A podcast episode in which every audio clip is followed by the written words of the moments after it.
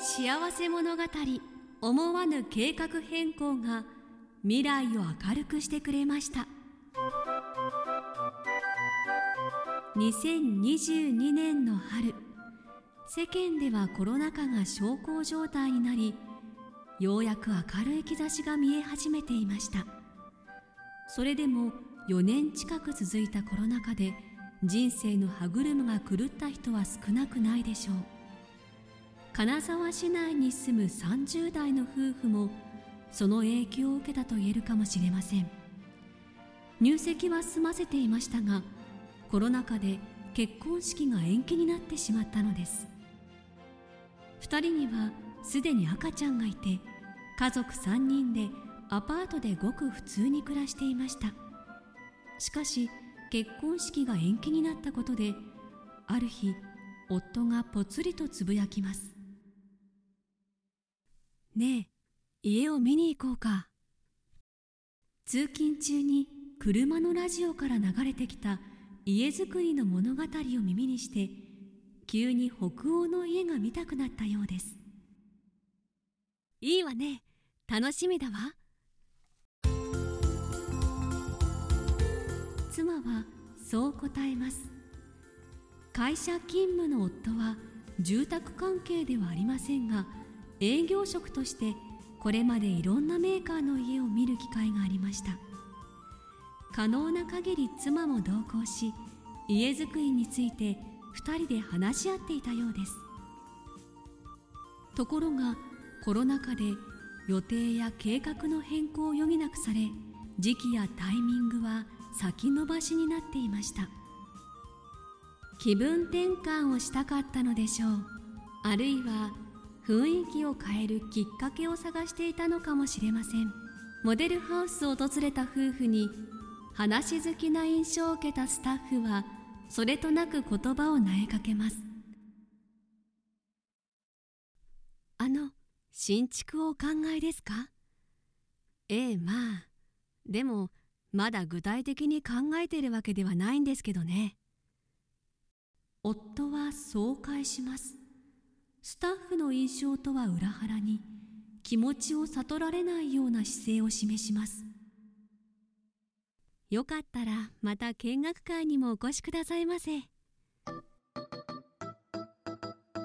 スタッフは一通り説明し終えると声をかけます。でも内心では夫の様子からご縁が薄いかもと感じていました。ところがです。その後夫婦は毎月開かれている見学会に3回立て続けで顔を見せるのです。その時々に言葉を交わすうち夫婦の本音が少しずつ見えてきました。これまで夫婦はいろんな家を見てきたのでどんな内容にするかはメーカー主導ではなくできれば自分たち主導で考えたい。土地も実家の近くにしたいしそのつもりで物色しているとのことでした。夫はそう説明すると最後にぽつりとこう漏らしたのです。いろいろ見た中では北欧の家が一番だと私も妻も感じています。それからしばらく音沙汰はなかったのですがある日土地が見つかったと夫から連絡が入ったのを機に話は一気に進んでいきます。場所は夫の実家から徒歩圏内にあり初めから目星をつけていたところでした。夫の両親も賛成してくれました。こうしてほぼ夫が考えた通りの家づくりに踏み出すことができました。しかし後日夫はスタッフに最終的に決めた理由をこう説明します。スタッフの方がどこのメーカーの話をしても嫌がらずに話を聞いてくださいました。私たちを商談相手に選んでいただいて本当にありがたかったですし嬉しかった。自分たちの希望を聞いてじっと見守ってくれたことが夫婦の心を動かしたのです。正式契約を交わしたのは初来場から9ヶ月後。新居が完成したのは2023年9月のことでした。新居はパッケージプランをフルカスタムしたこだわりの家になりました。玄関タイル床材キッチンをグレードアップし間接照明が素敵な雰囲気を醸し出しています。水回りは妻の希望でゆったりと使い勝手の良いものにしました。完成してから3ヶ月余り子供が家の中ではしゃぎ回り育児もスムーズで快適だと妻は大満足。